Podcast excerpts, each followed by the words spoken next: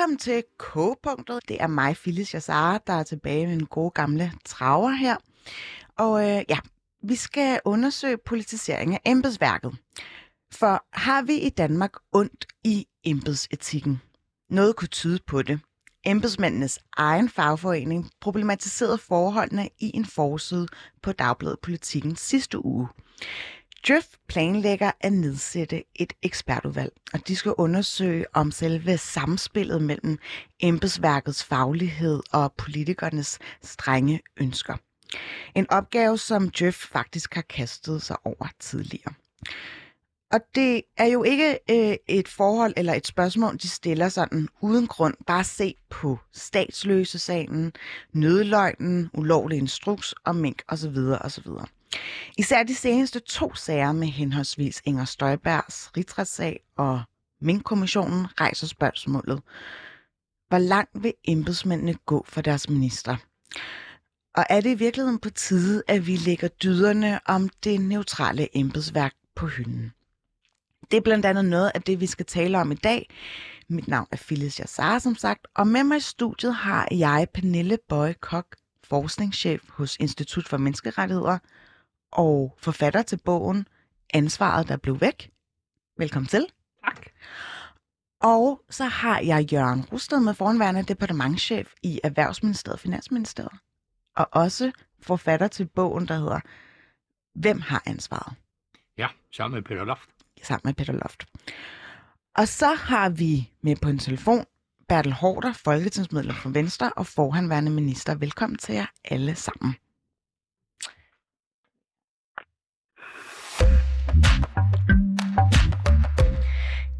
Og jeg fik ikke lige øh, kontrolleret, hvorvidt Bertel Hårder er med på en øh, telefonforbindelse eller ej. Det er jeg. Smukt. Øhm, vi starter nemlig helt fra Adam og Eva. Vi skal jo ligesom være vores målgruppe bevidst her, og jeg tror, der er rigtig mange borgere, som ikke øh, er særlig tæt på centraladministration, og derfor måske ikke har øh, ligefrem nogen klar referenceramme til, hvordan man opererer i den, i den offentlige forvandling. Så øh, Jørgen Rusted, du var jo departementchef i en årrække fra 93 til 2001 i Erhvervsministeriet blandt andet. Hvad kendetegner relationen mellem minister og embedsværk? Ja, altså hvis du vil have det historiske, så... Lad os bare starte med dengang, fordi vi ved jo allerede, eller vi har i hvert fald slået det fast nu, at det har ændret sig. Det er det, det har. Så hvis vi begynder tilbage, øhm, så var det jo en stor dyd, at øh, embedsværket også havde et særligt ansvar for, at alt gik rigtigt for sig. Det skulle være savligt og fagligt og retvisende, hvad man lavede. Men samtidig så var, var det jo også embedsmændenes opgave at hjælpe ministeren og regeringen med at få deres politik igennem. Mm. Det skabte, den dobbeltrolle skabte allerede, allerede dengang øh, udfordringer, øh, og der kom sager, men det var dog ikke i samme tempo og øh, knap så alvorligt som i dag. Der var enkelte meget alvorlige sager, hvor embedsmændene medvirkede til noget, der var klart ulovligt, og det mm. blev så grebet ind for. Men det, der er sket siden, er, at øh, samfundet er blevet mere komplekst, mere vanskeligt, og det går meget, meget hurtigt, og pressen fungerer anderledes, hele den digitale verden og alt det der. Og det har betydet, at, øh, at der bliver meget, meget, meget mere travlt omkring ministeren og brug for mange flere hjælpere. Ja. Og da det skete, så lavede de fleste, eller stort set alle lande om på systemet. Det gjorde vi ikke i Danmark. Øh, men der påtog især departementcheferne og de ledende afdelingschefer i departementerne så opgaven at rådgive regeringen mere og mere. Mm. Og det mener jeg er den vigtigste ændring, der er sket. Så profilen på den, der bliver ansat, hvis du ser opslaget til en departementchef, så er det jo næsten som at se opslaget til en viceminister. Ja, og viceminister, det er jo ikke rigtig øh, et begreb, vi har i vores embedsværk. Det er jo noget, som vi har taget til låns fra øh, Sverige, ikke? Eller er det Norge? Ja, der er mange, der har viceminister, mange lande, der har det. Øhm, øh, og de følger så normalt reglerne for minister, men øh, man har også stabschefer, kabinetschefer, mm. øh, forskellige statssekretærer, øh, og de følger deres egne regler, øh, men kommer og går altså med regeringen, og det har vi ikke i Danmark mm. på samme måde. Det har nogle enkelte politiske, der hjælper med det politiske pressen og den slags ting, ikke, som kommer og går med ministeren, men ikke egentlig rådgiver. Det findes ikke i Danmark, det er departementchefer og afdelingschefer, der tager sig af det. Smukt. Så fik vi i hvert fald lige klargjort det. Bertel Hårder, du har jo været minister af flere, af flere omgange, og ja, før min tid, har jeg lyst til at sige, helt tilbage fra start 80'erne.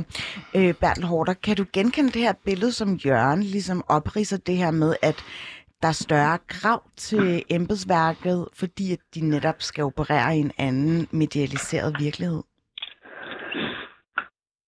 Ja, øh, jeg kan genkende det meste af det, han siger. Også at der jo er sket en udvikling i medierne, som lægger et pres på, på ministerne som, som politikere. Men jeg mener jo absolut ikke, at tiden er løbet fra den traditionelle neutrale embedsmand. Og jeg har jo oplevet rigtig mange departementchefer og andre offentlige chefer, som kombinerer det, at de holder øje med, om nu det hele går rigtigt til, kombinerer det med, at de samtidig har sans for, at der er en politisk målsætning, som ministeren er nødt til at forfølge, og, og som han skal hjælpes med at forfølge. Mm. Men inden for lovgivningens rammer, og uden at få skrammer i Folketinget. Og det er min erfaring, at det er topembedsmænd ret så gode til. Og noget af det, jeg synes har skabt kluder i det, og skabt det ene problem efter det andet, det er spindoktorerne. Fordi de lægger et lag imellem ministeren og embedsværket. Og øh, de er også, øh, det kan man se i Støjberg-sagen, mm med til at lægge et urimeligt pres på embedsmændene.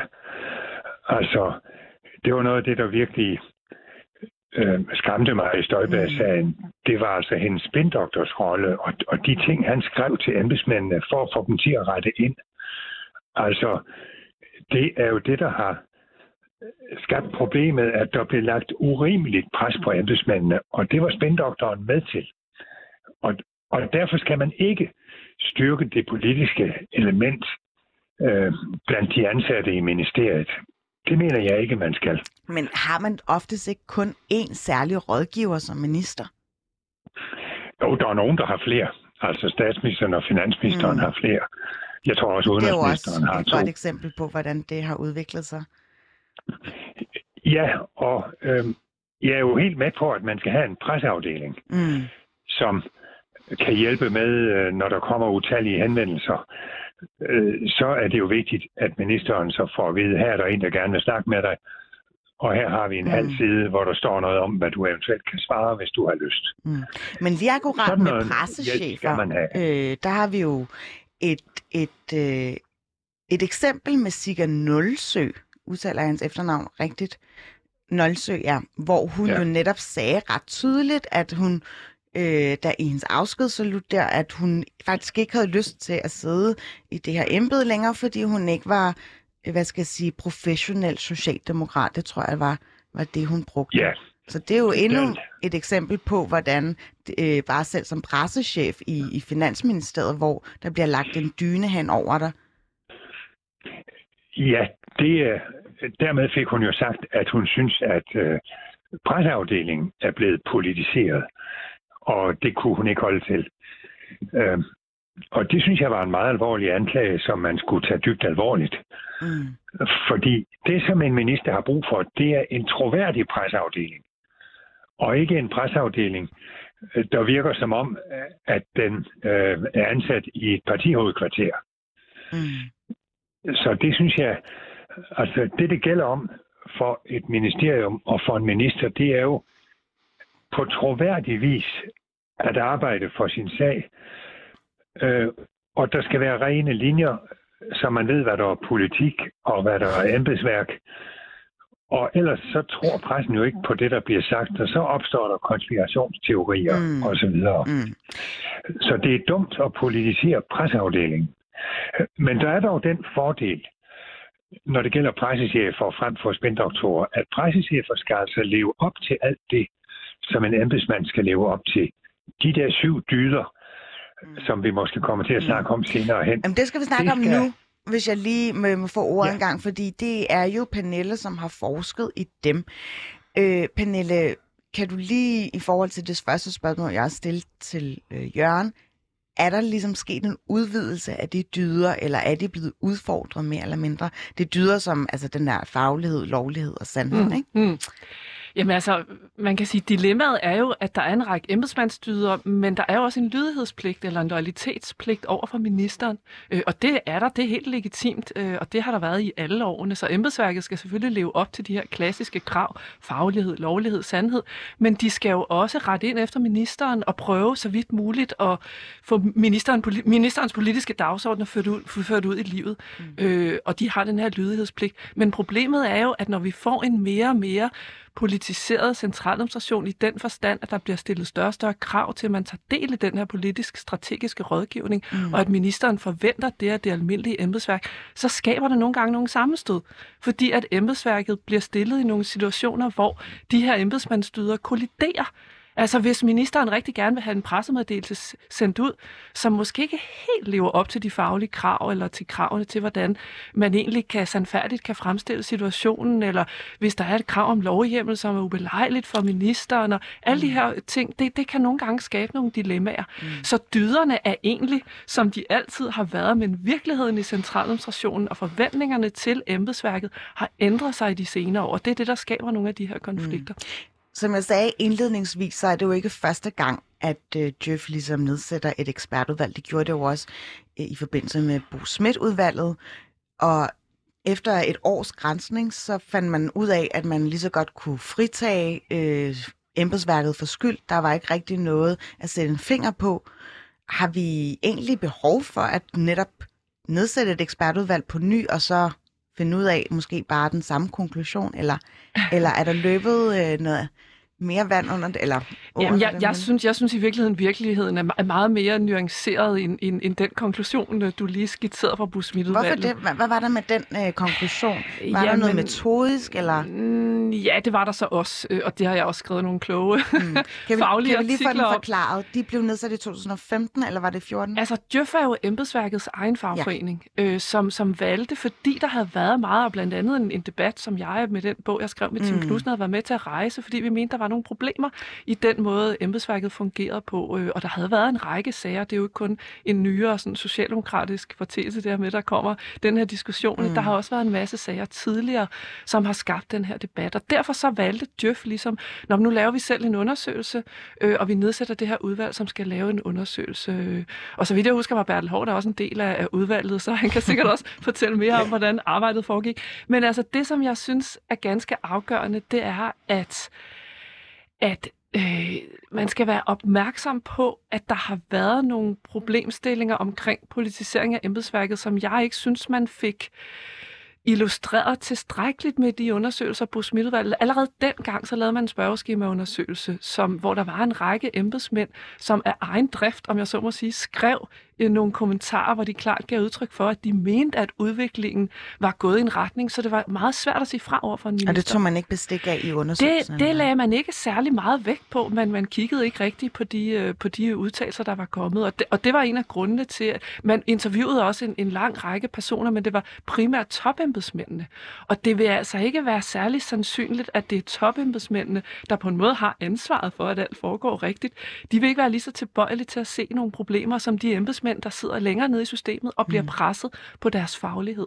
Øh, så der var sådan nogle række, en række ting, som hvis jeg skulle have foretaget den undersøgelse, så havde jeg måske tilretlagt på en lidt anden måde, men, men, men det er jo ikke fordi undersøgelsen, altså det er jo, det er jo godt at lave undersøgelser, ja. jeg mener bare ikke, at det afdækkede i tilstrækkelig omfang de mere strukturelle udfordringer, som vi var nogen, blandt andet Tim Knudsen og jeg, der allerede dengang så. Så derfor synes jeg selvfølgelig, det er fint, man laver en ny undersøgelse. Mm. Jeg håber så måske bare, man vil tage bestik af nogle af de kritikpunkter og nuanceringer, som der er brug for, og tilretlægge det, så vi får et, et bedre billede. Der er kun gået syv år, ikke, kan man mm. sige. Ikke? Mm.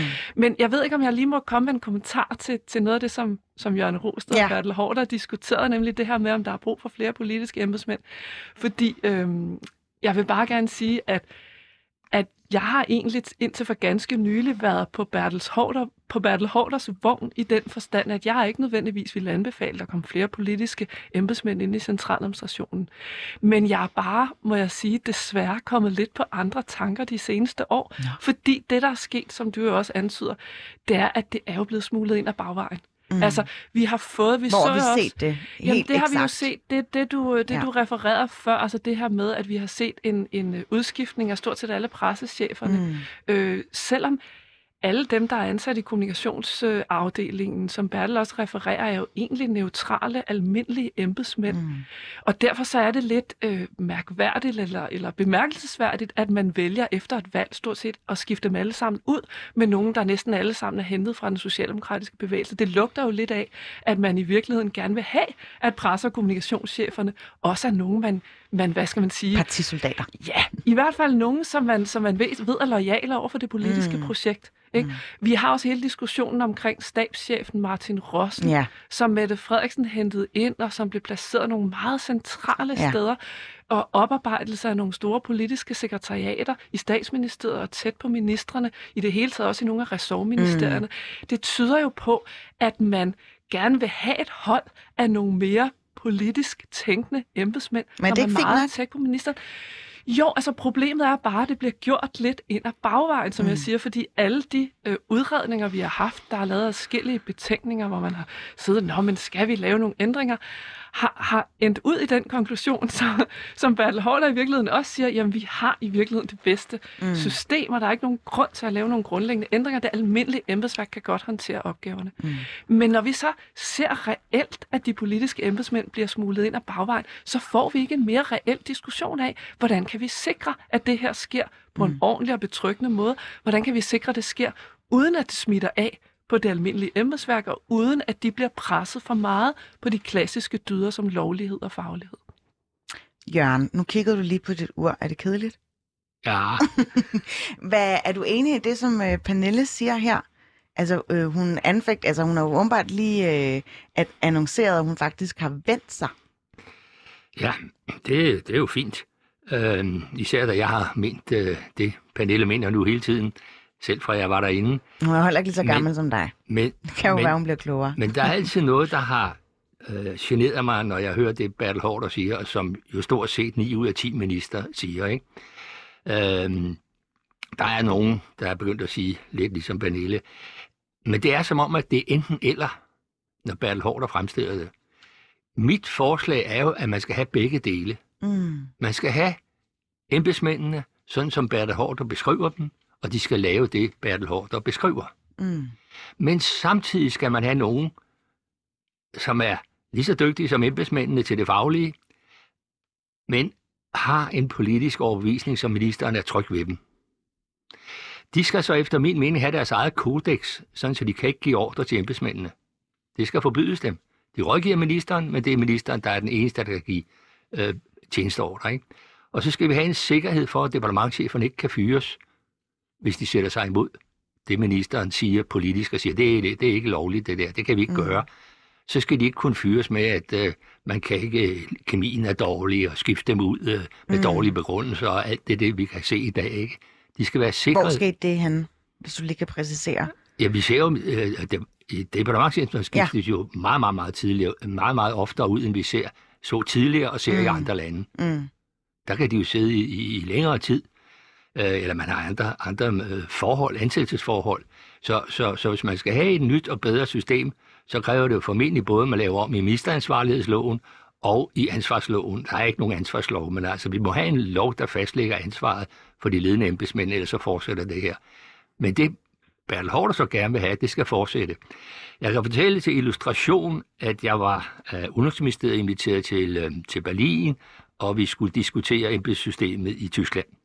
Det er mange, mange år siden, men illustrationen er glimrende. Mm. Det var dengang, hvor, hvor Joschka Fischer som udenrigsminister fik den opgave af regeringen, at nu skulle Tyskland have en ny udenrigs- og forsvarspolitik. Det var meget, meget, meget kontroversielt. Men der var sådan en statssekretær, som de kalder det dernede. De har to. Den ene er departementchef og følger særlige regler, og den anden er politisk udnævnt og kommer fra parlamentet. Den, der kom statssekretær for parlamentet, der havde sit eget sekretariat, som kommer og går med ministeren, de støttede jo Joschka Fischer. Den permanente departementchef var imod, at det skulle gøres på den måde.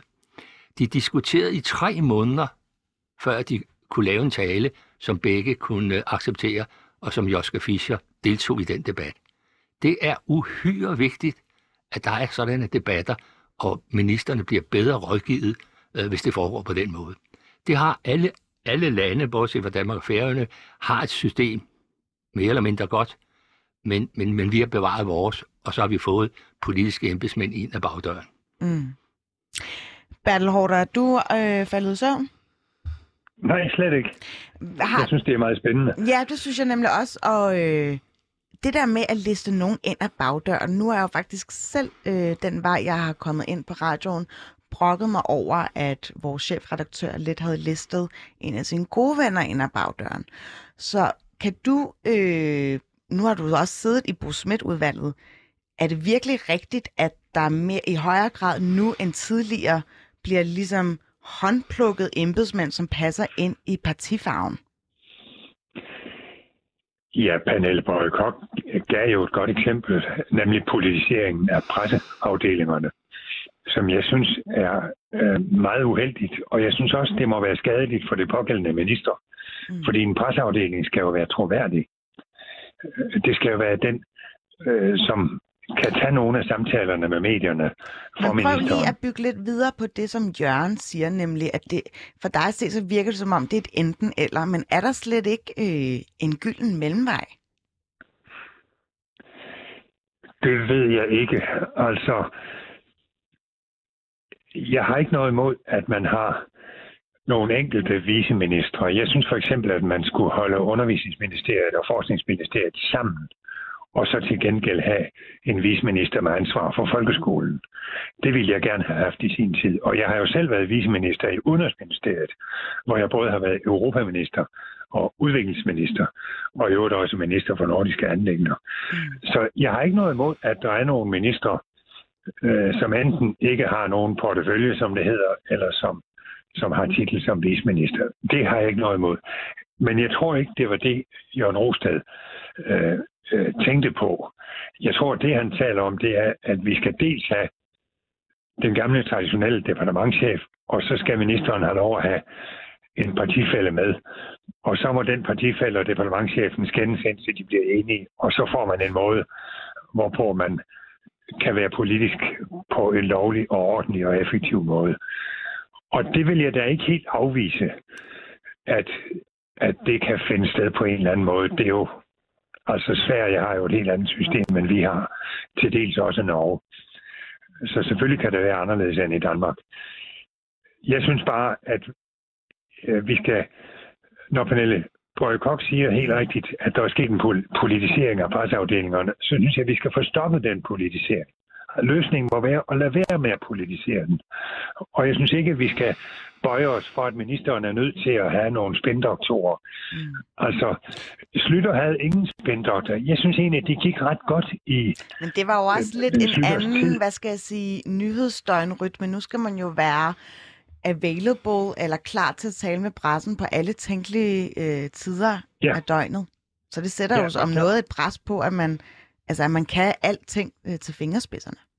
Ja, og derfor skal man have en troværdig presseafdeling. Selvfølgelig skal man det. Og ministeren skal have hjælp til håndtering af medierne. Det er helt klart.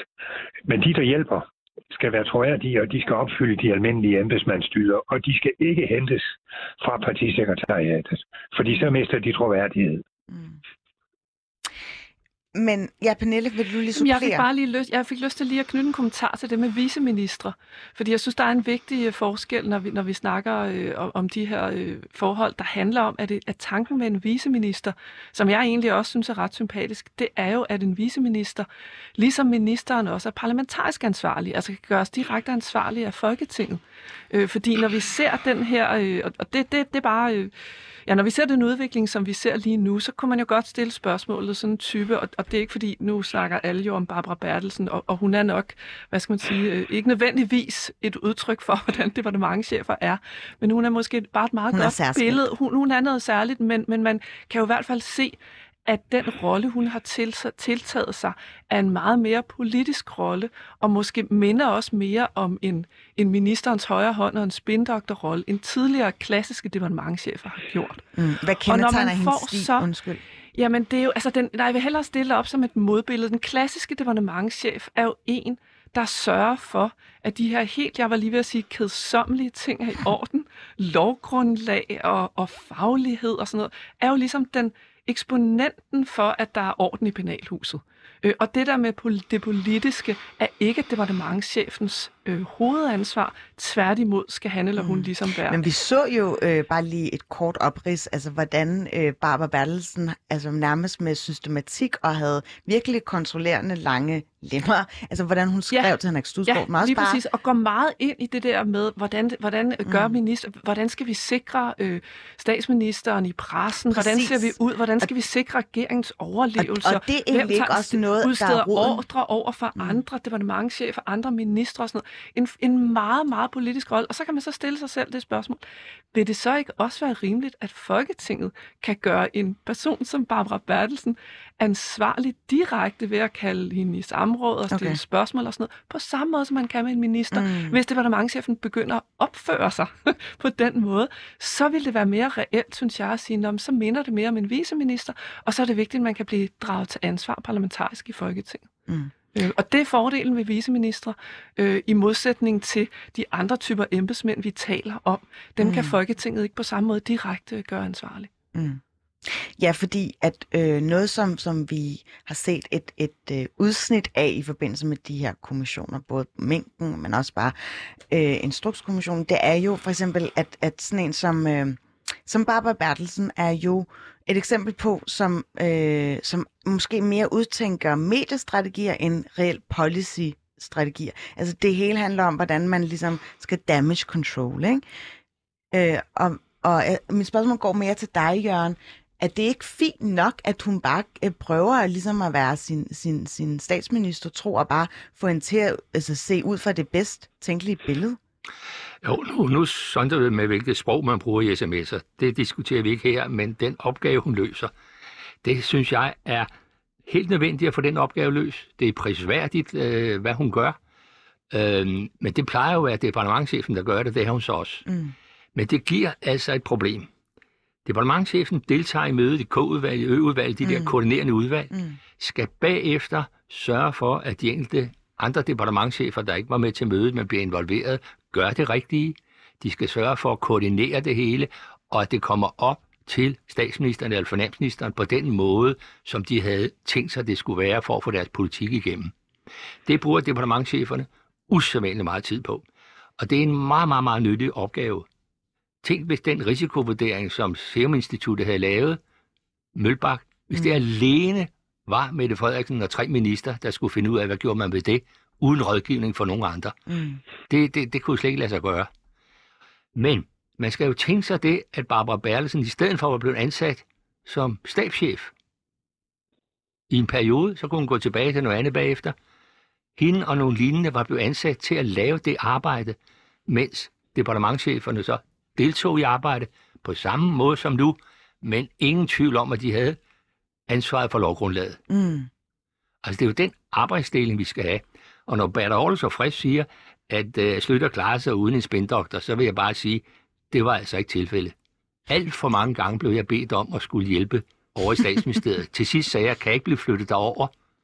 Nej, det ville departementchefen alligevel ikke have. Nå. Men han ville have ting på en bestemt måde, og hvis han ikke kunne klare det på sin egen skrivemaskine, så ringer han over i Finansministeriet. Har I ikke en, der kan lige lave det og det og det og det? Mm. Det gik så vidt med nogle gange i den tid, øh, hvor Bertel Hårder var derinde, at man blev sendt over i Folketinget for at opsøge en formand for et af de mindre forlispartier, for at fortælle ham, at nu ændrer man det hele, fordi et stort parti ville noget andet. Og statsministeren har ikke selv tid. En gang skulle jeg ned i Bryssel om noget, der krævede 5 6 dels flertal i Folketinget, Mm. og jeg fik et personligt mandat af Tulsendal. Jeg var den eneste, der hørte det. Det var ikke skriftligt. Så skulle jeg sidde nede i EU med pressen stående ude bagefter. Altså på vegne af regeringen? på vegne af regeringen og ministeren. Og så skulle jeg sige til pressen bagefter, om vi var inden for grundloven eller ej. Og jeg kunne dårligt følge med i, hvad der foregik. Det må være politikere og politisk udnævnte Mm. embedsmænd, der hjælper ministeren med det, og ikke departementchefer. Mm. Mener du virkelig, at en spindoktor kunne have gjort det bedre, end du kunne? Jamen, du kalder det spindoktor. Og det er jo endte de vejen med, at åh, åh, åh, åh, øh, du, kalder, du kalder det spindoktor, og det har et meget dårligt øh, klang i, i det danske Mm. sprog. Hvis det havde været en statssekretær, eller en stabschef, eller de navne, man bruger i andre lande, og det var dem, man sad sammen med som embedsmand, så har de jo slet ikke klang af en spindoktor. og de har deres eget code of conduct, som det hedder. Mm. De egne regler, de fører. Man kan gribe ind, hvis de overtræder de regler. Og de, og de kan vil... måske også være med til samråd. Ja, ja. Det er jo dem, der laver den opgave i andre lande. Mm. Der er meget forskel på andre lande. Jeg er modstander på den dag i Sverige. Men jeg synes, at, øh, at, at, at, at Hårder, han, øh, han forurener det ved at sige, at det er spindoktor, jeg går ind for. Mm. Det skal du lige have lov til at svare på, ja. Bertel Hårder.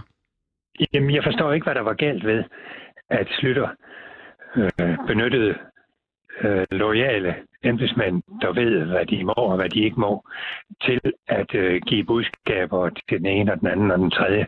Selvfølgelig skal embedsmænd kun det. Øh, det, der er galt ved, ved spindoktorerne, er, at de kommer fra partisekretariaterne, og at de ikke skal opfylde de dyder, som embedsmænd skal opfylde, og at de derfor hele tiden er under mistanke, og derfor svækker ministerens troværdighed. Det er det, der er mit argument, og, og det bygger jeg altså på 22 år som minister, hvor jeg øh, havde en fremragende øh, spændendoktor, men hun kunne lige så godt have været pressechef, og det havde hun været helt oplagt til.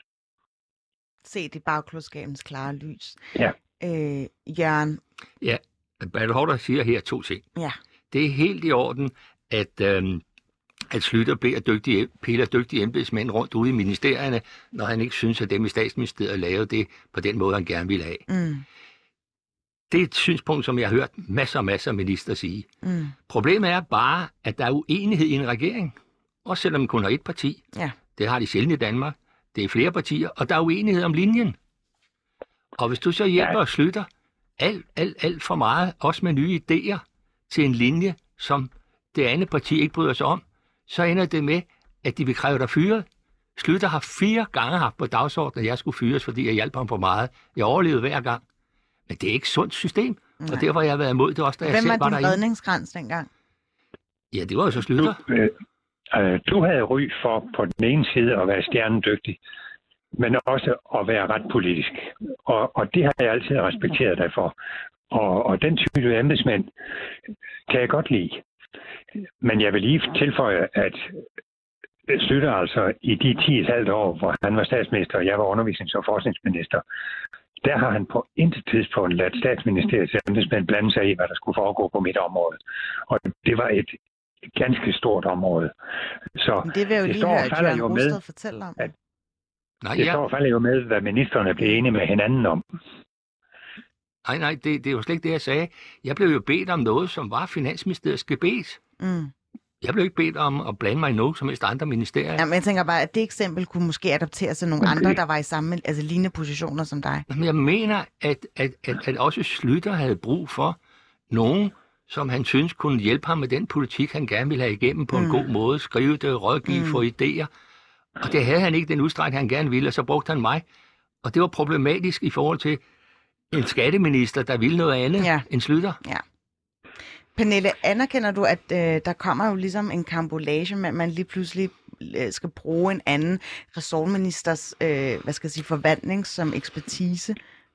Hvor, hvad er det ligesom? Jamen, jeg har egentlig måske, hvis jeg må være så fri, lyst til at bringe diskussionen et lidt andet sted hen, eller det sted, hvor jeg synes i virkeligheden, vi startede.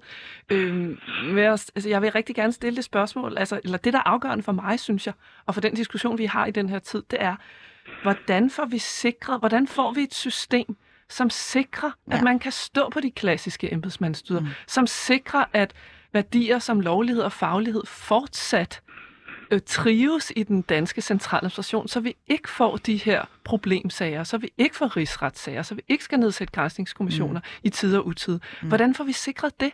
Og det har jo været et dilemma. Det viser de seneste 15-20 års Mm.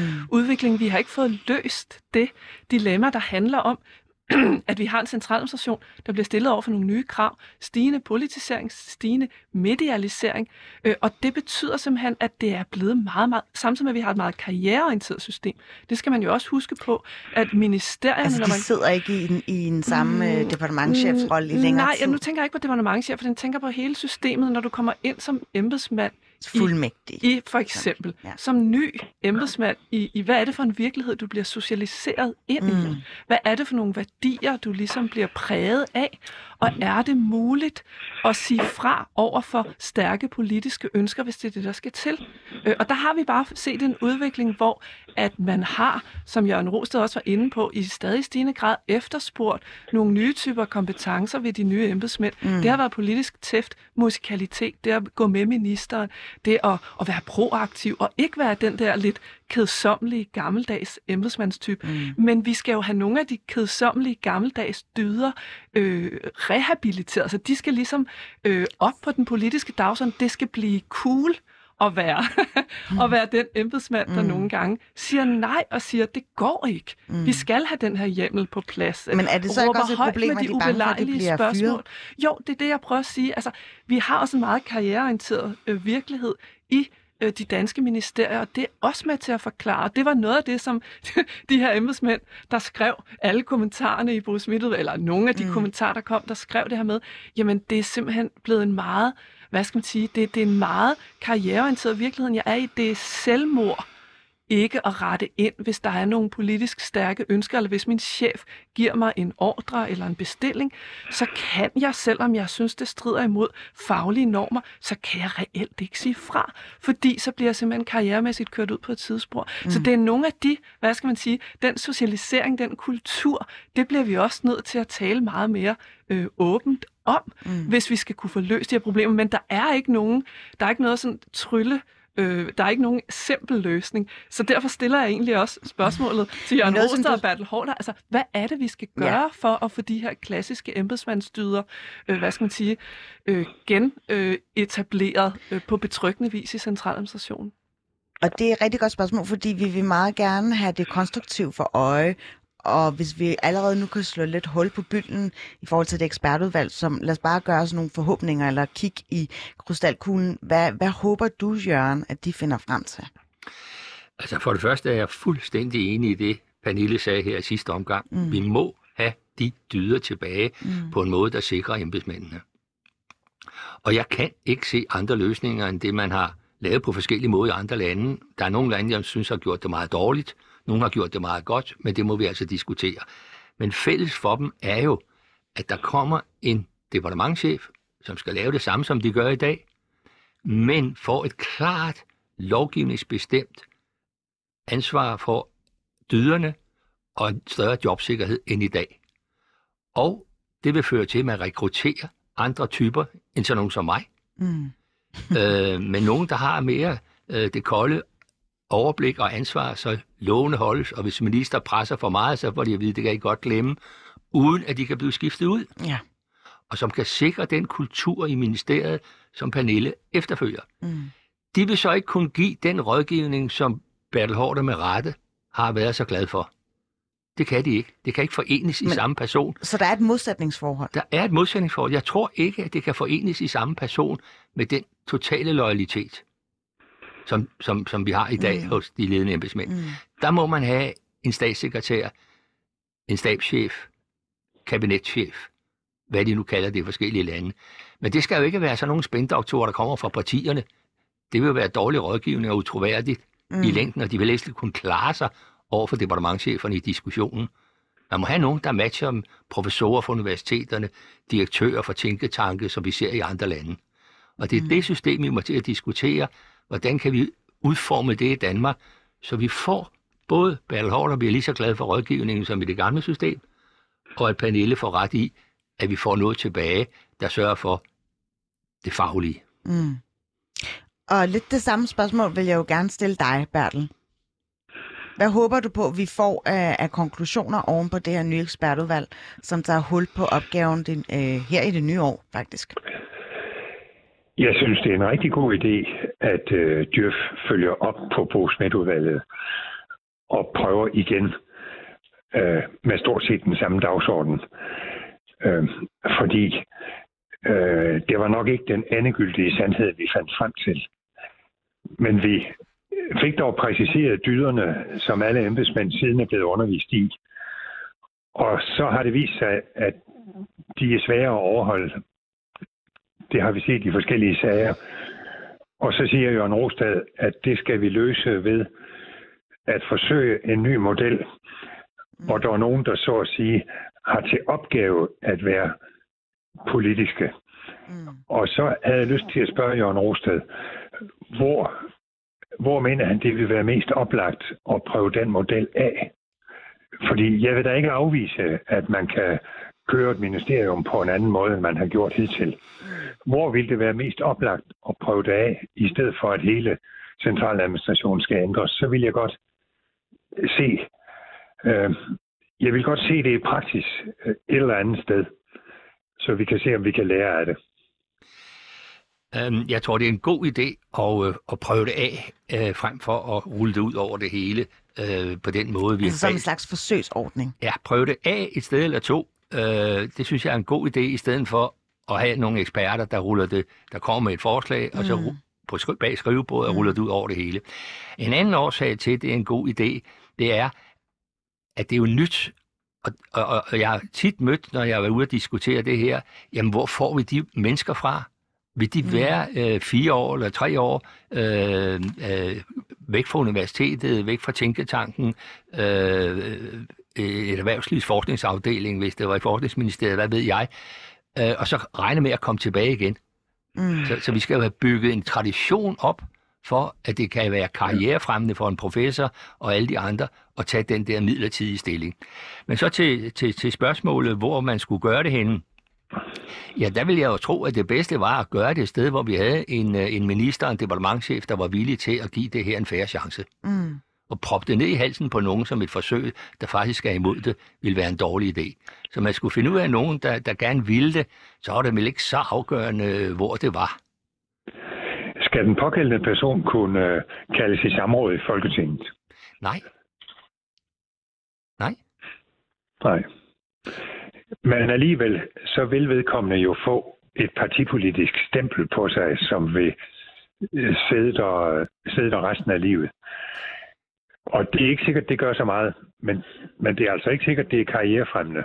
Ja, det har vi jo udenlandske erfaringer for.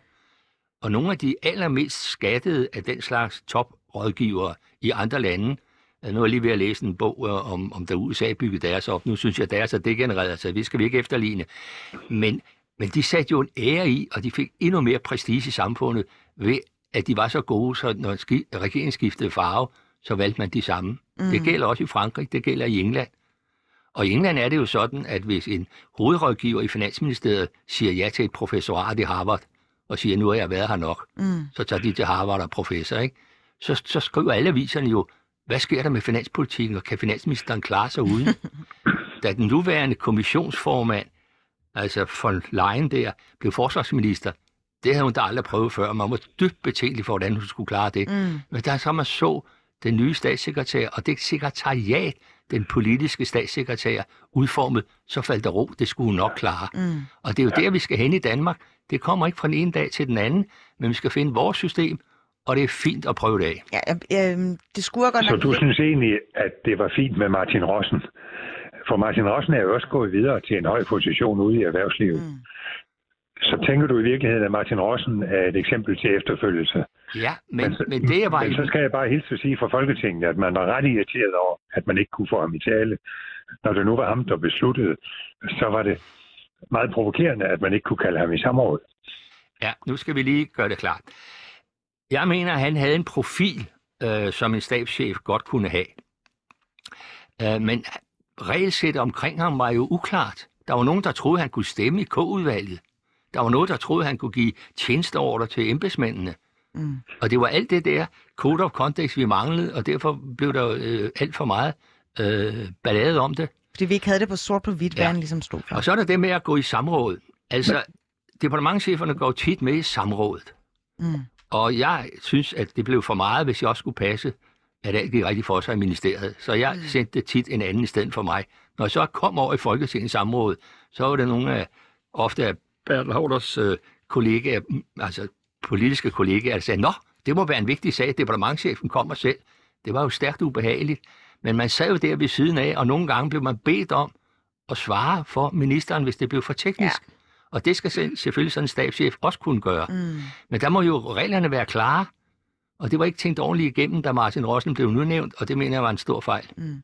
Pernille, altså sagen med Martin Rossen er jo, står jo nærmest som et skræk eksempel, fordi han udadtil jo øh, klappet i som en østers over mm. for pressen, men mm. også egentlig havde øh, centraliseret meget øh, altså magten, mm. fordi han mm. sad i de her mm. øh, meget særlige udvalg, og ligesom mm. også var Ja, og, og, og, og fordi man også blev i tvivl om, havde han netop instruktionsbeføjelse over for resten af embedsværket, fordi han havde, havde så central en, en position, ikke? og det kan godt være, at han ikke havde på papiret, men havde han så reelt i praksis og sådan noget. Ikke? Men det har vi jo set, det har nogle, der jo været nogle verserende sager. Ja, altså alle sådan nogle problemer, det er jo det, som, som jeg også hører Jørgen Rosted, og som jeg også selv mener, at, at når det netop bliver snedet ind af bagvejen, så får man ikke gjort klart, hvad er det egentlig for et normsæt, så kunne der det der of for den her... Være godt, lige præcis. Det, det, det, det, det, det mener jeg også. Men jeg får også lyst til, fordi nu var jeg selv flink at sige, hvad er det, der skal til, og så mm. smed jeg hvad hedder det, stafetten videre til, til Bertel Hårder og Jørgen Rosted i forhold til, hvad er det, der skal til, og så får jeg bare lyst til, fordi det er jo nogle lidt mere, øh, måske... Øh, øh, dramatiske løsninger, det her med at få egentlige politiske kabinetter, som jeg også som sagt selv har været i tvivl om, om det er det, der skal til. Men jeg får lyst til at introducere et andet forslag, som, som allerede Tim Knudsen og jeg havde i vores bog, da vi skrev den der i 2014, og som Bosmidudvalget i øvrigt også havde, mm. men som bare aldrig er blevet gennemført. Et lidt mere, hvad skal man sige, øh, øh, overskueligt øh, træk, som var forslaget om at indføre en retschef i hvert ministerium, hvert ressortministerium. Forstået på den måde. Som har juraen. Som har ligesom det øverste juridisk, mm. og det skulle være en, en embedsmand, som skulle referere direkte til departementchefen, og som skulle have en særlig ansættelsessikkerhed. Sådan, som så man, kunne blive fyret. Så man net, nemmere kunne stå på den der lidt ubehagelige, øh, øh, ubelejlige meddelelse om, at det går altså ikke. Mm. øh, hvis i de ekstreme situationer, hvor det kan være nødvendigt at sige til for eksempel ministeren, øh, så kan en retschef være den, der skal gøre det, og så kan en retschef have brug for en, for en, en ekstra ansættelsessikkerhed. Mm. Og det er vi flere, der har foreslået, og, og som sagt, Brug havde det også med okay. i deres forslag. Det, der er bare ikke blevet rykket på det. Øhm, og det synes jeg, det er sådan, det, det burde være til at gennemføre sig rimelig men, nemt, ikke? Ja. Men det gjorde jeg altså i 80'erne. Der havde jeg en jurachef, ja. som, som opfyldte præcis den funktion, fordi der var for meget juridisk råd i ministeriet, og for at undgå det, øh, så, så fik vi en jurachef, som øh, var den, som skulle sige god for det juridiske i alle de her direktorater, som jeg var minister for. Og det fungerede fremragende. Derfor var jeg også tilhænger af det i forbindelse med Bosmed-udvalgets mm. behandling. Mm. Vi har ikke så meget tid tilbage. Øh, jeg vil bare gerne lige sætte det lidt på spidsen, fordi alle de her skandalesager, der har været i årenes løb, giver jo nærmest et øh, forskrækket billede på, når, når embedsapparatet ligesom bliver presset til at bistå ministeren. Måske øh, er det en meget ustrukket loyalitet, måske er det bare, at at ministeren, der mener, at der skal være en retning, og så skal øh, den offentlige praksis ligesom øh, følge trop. Jeg kan huske, da der var den der øh, Christiania-sag, altså hvor, øh, hvad der hedder, just, på det tidspunkt justitsminister Morten Bødskov skulle lave en nærmest hjemmebrygget løgn, hvor han så blev udfrittet ved et samråd. Og jeg kan huske, at øh, da han så skulle øh, overgive sit øh, ministerium til, øh, jeg tror det var Karen Hækkerup på det tidspunkt, øh, så sagde han følgende – og jeg vil gerne dybt beklage, at jeg bidrog til, at udvalget fik en begrundelse for besøgets udsættelse, som ikke var den reelle. Altså det her med, at, øh, at, at minister tager det fulde ansvar og ligesom øh, øh, forlader taburetten, ikke? og så er der jo nogle embedsmænd, som måske stadig fortsætter i det øh, ministerium. Er der noget fordækt i det? Der er noget forkert i det. Ja. Øh, og det er derfor, jeg siger, at man skal se på ministeransvarlighedsloven igen. I Danmark har vi jo det øh, gamle, gamle system, som var helt fint dengang. Der havde ministeren fuldt overblik over det hele, ligesom Bert Hård havde i sin tid. Øh, så var de også øverste forvaltningschef og kunne overkomme og klare alt det der. Det kan man ikke i den nye, komplekse, mere komplekse, hastige verden. Det giver ingen mening at sige, at det er ministeren, der har det øverste ansvar for dit og dat. Mm. Det bliver man nødt til at få præciseret noget omkring rådgivningen, før ministeren har et ansvar, som er mere klart end i dag. Mm. Det kan du da ikke mene, Jørgen Rosted. Altså, det er da helt fundamentalt i dansk folkestyre, at ministeren i princippet har ansvaret for alt. Og hvis der er noget, der har været galt i de seneste år, så er det, at minister er flygtet fra ansvaret. Altså, det er også det, jeg har imod Inger Støjberg.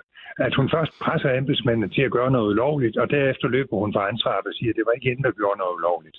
Mm. Altså, hvis bare ministre ville tage ansvar. Jeg forstår slet ikke, du siger det, du lige sagde. Måske misforstod jeg dig. Nej, nej, du forstod mig fuldt ud, men du har ikke forklaret, hvorfor de, hvorfor de handler på den måde i dag, ministeren. Det gjorde de jo ikke tidligere. Men det går så hurtigt, det er så komplekst, det er helt anderledes, Nej. end da du og jeg var der. Og det, er, og, det, og det er ikke nemt. Det er ikke nemt at afgøre lige præcis, hvor ligger det forvaltningsprincip i Danmark, at parterne skal høres. Mm. Hvor meget skal de høres? Hvor er balancen der? Det er der ja, ingen minister, der selv som forvaltningschef men, kan afgøre. De er helt afhængige af rådgivningen. En sidste ja, kommentar, Bertel og, det, og, og det er ikke blevet en pind mere kompliceret. Altså, nu skal vi ikke gøre tingene mere komplicerede, end de er. Støjberg-sagen handler ikke om noget, der overhovedet var kompliceret. Den handler om, at øh, det knep med at tage ansvar og overholde loven. Mm. Mm. Men sådan har vi jo gjort altid. I alle de sager, der har været, har der altid været nogen, der havde dit synspunkt. Det er en personsag. Personerne skulle bare handle anderledes. Mm. Og det var også fint dengang, der var 10 år imellem en personfejl. Men nu, der jo, nu kommer der jo flere sager hvert år, og det kan tilliden til systemet ikke bevare. Okay. Der, øh, tilliden ryger, hvis det mm. her fortsætter. Mm. Det var alt, hvad vi nåede i den første time af dagens K-punktet. Jeg vil rigtig gerne sige tak til mine inviterede gæster, Pernille Boy Kok, som har siddet og taget rigtig mange noter undervejs. ja. øh, forskningschef hos Institut for Menneskerettigheder. Og så også dig, Jørgen Rosted, foranværende departementchef i Erhvervsministeriet og Finansministeriet og Bertel Hårder, folketingsmedlem for Venstre og tidligere minister.